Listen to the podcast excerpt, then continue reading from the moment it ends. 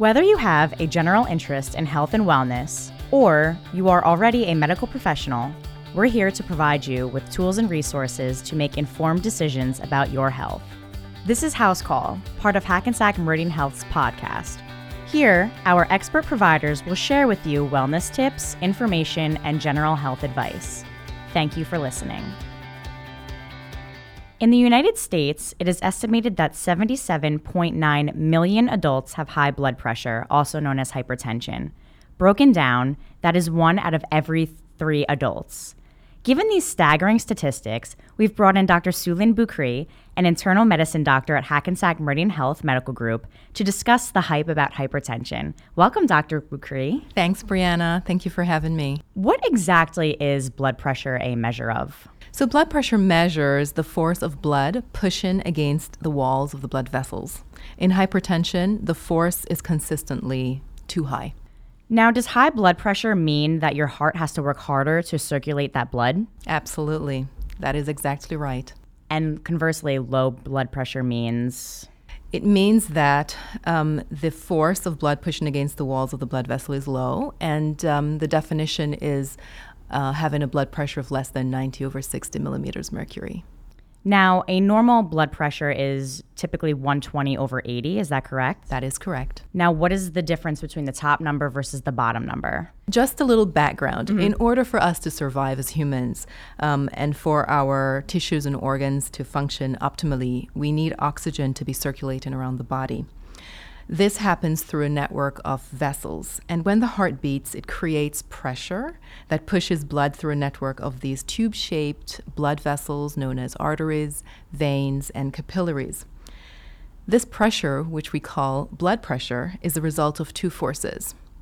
The first force is called the systolic pressure, and it occurs as blood pumps out of the heart and into the arteries.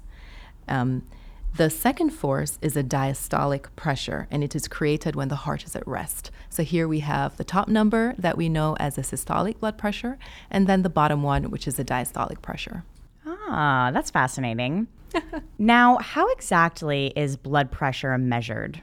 So we use sphygmomanometers, and we know them as blood pressure machines. So when your doctor puts the cuff around your arm and pumps it up, what he or she is doing is cutting off the blood supply, or the blood flow, I should say, with the pressure exerted by the cuff. As the pressure in the cuff is released, blood starts flowing again. And what we do is we listen with a stethoscope. The number at which blood starts flowing is that top number that I talked about earlier, which is the systolic blood pressure. And we continue listening until that sound goes away, at which point we capture when the heart starts resting, which is the diastolic blood pressure. Now, how accurate are these readings? So say, for instance, I go in and I have anxiety off the rip just meeting a doctor, or I had 3 cups of coffee in the morning. So how accurate, is that arm cuff squeezing me? So if it's taken under the correct circumstances and with the right position, very accurate indeed. But you mentioned a few things which certainly can affect the blood pressure in an adverse way. So caffeine tends to increase the blood pressure, as well as being anxious, nervous, having pain, and a whole slew of other things, which needs to be addressed with a provider or with a clinician prior to taking the blood pressure. So say you're with a patient and you notice that they're a little anxious or nervous, you kind of sit them down, walk them through it and say, don't be nervous, and then you kind of get them to a normal state, so then you could take their blood pressure? Absolutely. We teach to this too in our practices. So if the blood pressure is elevated and the patient obviously is nervous, we give some time, calm them down, make sure that the room is quiet and that they're as relaxed as possible, and we recheck the blood pressure.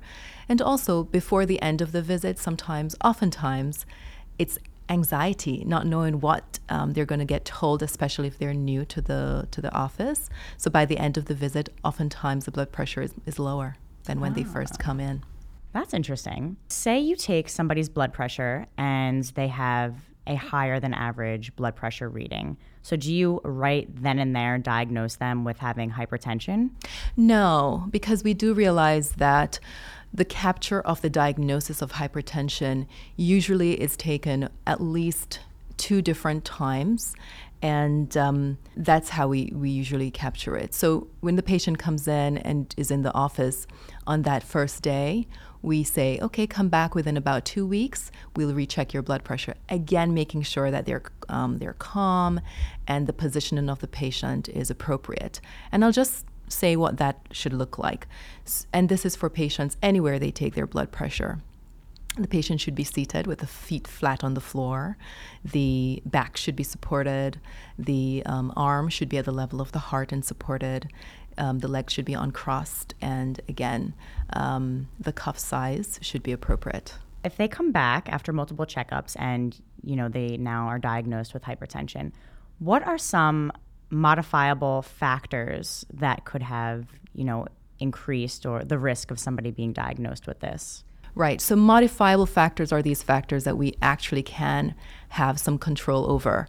And so there are so many different lifestyle things that we actually can do something about, whether it is a part of the diet, looking at weight loss, looking at lowering the sodium or salt intake. There's also smoking. So if you're a smoker, that actually increases the blood pressure and can cause hypertension.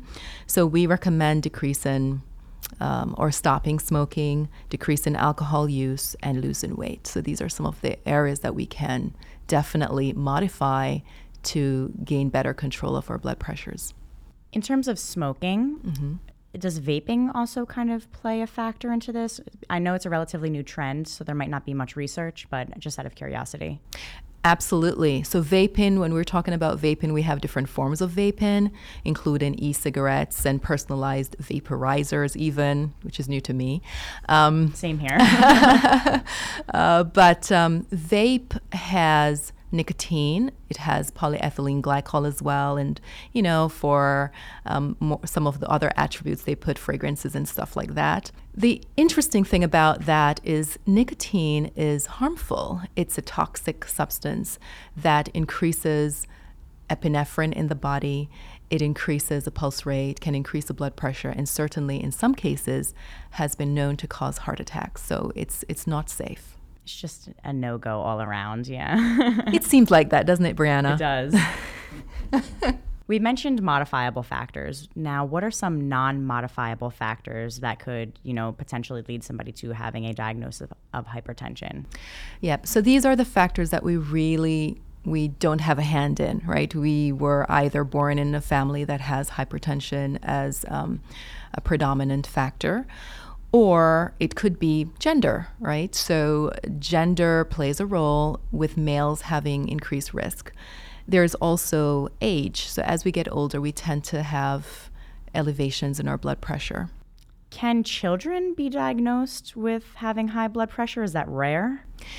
It is quite possible, yes. And there are certain pediatric conditions that can predispose to hypertension. And all these modifiable risk factors and non-modifiable risk factors also have to be taken into account.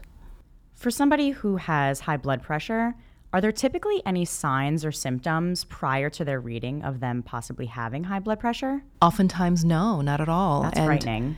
It is, but you know, for decades, hypertension has been dubbed the silent killer for this reason, because you might feel perfectly normal without signs or symptoms, and one fine day there is a major catastrophe, and it's because of undetected hypertension.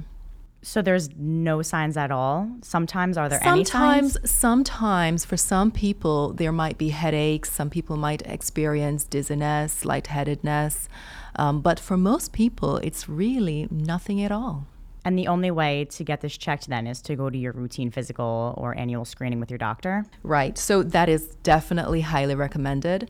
Having an annual physical every year, if nothing more, is a big recommendation for our population. Now, after a diagnosis, what are the next steps? As far as the management of a hypertensive patient, there are two folds of management, and they go hand in hand. One is pharmacologic and the other is non-pharmacologic. So we have a whole slew of antihypertensives that your physician, clinician can pick from. And the other part is, what do we do in our daily lives? So the lifestyle modification piece. So as I mentioned, there are certain things that we can do to control our blood pressure and lower it on our own, which include diet, low salt diet, weight loss through diet as well with low carbohydrates possibly, exercising. If you are a smoker, stop smoking. For alcohol use, decrease or limit the amount of alcohol that is used. And these things definitely improve the blood pressure. For the listeners out there, what are some foods that are high in salt that they should avoid? I would say anything that comes in a can, they tend to have more salt. If canned product is something that is of interest to you, there are options for low or no sodium added. So that's one thing. Chips tend to have more salt. Certain nuts, you get them and they have salts as well added. So definitely processed foods tend to have a little bit more salt than you might need. So just be careful with that. And you can always look at the labels to see the sodium content. If you don't take control of your hypertension, what can you risk? So hypertension leads to a whole host of secondary problems. And just a note that the American Heart Association noted last year that cardiovascular disease remains the leading cause of death in the world. Wow. In the United States, heart disease is the number one cause of death.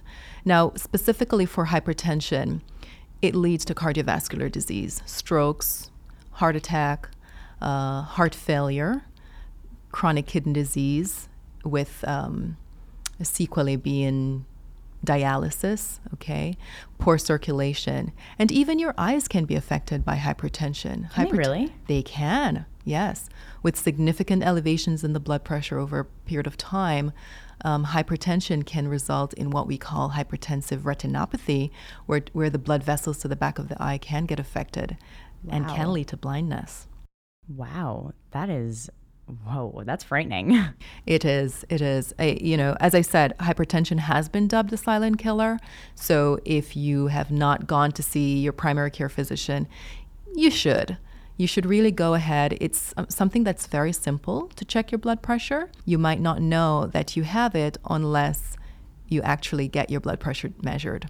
Be right back, going to schedule my annual physical with my doctor immediately after this. All of this being said, do you think there are any improvements being made in terms of treating and diagnosing and just really the prevention of hypertension? Yes. So we have, across the nation, we have several campaigns that are out for hypertension. I know for our institution, we have this big campaign this year, just an example for you, that is all about hypertension. It is for our patients, for our employees, and for our providers and office staff. We've heard about efforts by various individuals to get sodium content lowered in even in schools. So there is a lot of awareness around hypertension, but the onus is always on that individual to go out there, to get the blood pressure measured, and to take control of their lives. To be proactive. Absolutely. If someone is out there listening to this podcast who has just been newly diagnosed with hypertension, what are some words of encouragement or just general health advice that you would provide him or her with? So just remember that hypertension and certainly high blood pressure impacts 1 in 3 individuals, so you're definitely not alone. The good news is that this is a condition that can be treated effectively with medications and changes in diet and exercise. There's a possibility of even getting off your medication. So over time, with the medications, with lifestyle modification, this might be a possibility for you. Engage with your primary care physician and take control of your health today. Thank you. Thank you. The material provided through this Health U podcast is intended to be used as general information only and should not replace the advice of your physician. Always consult your physician for individual care.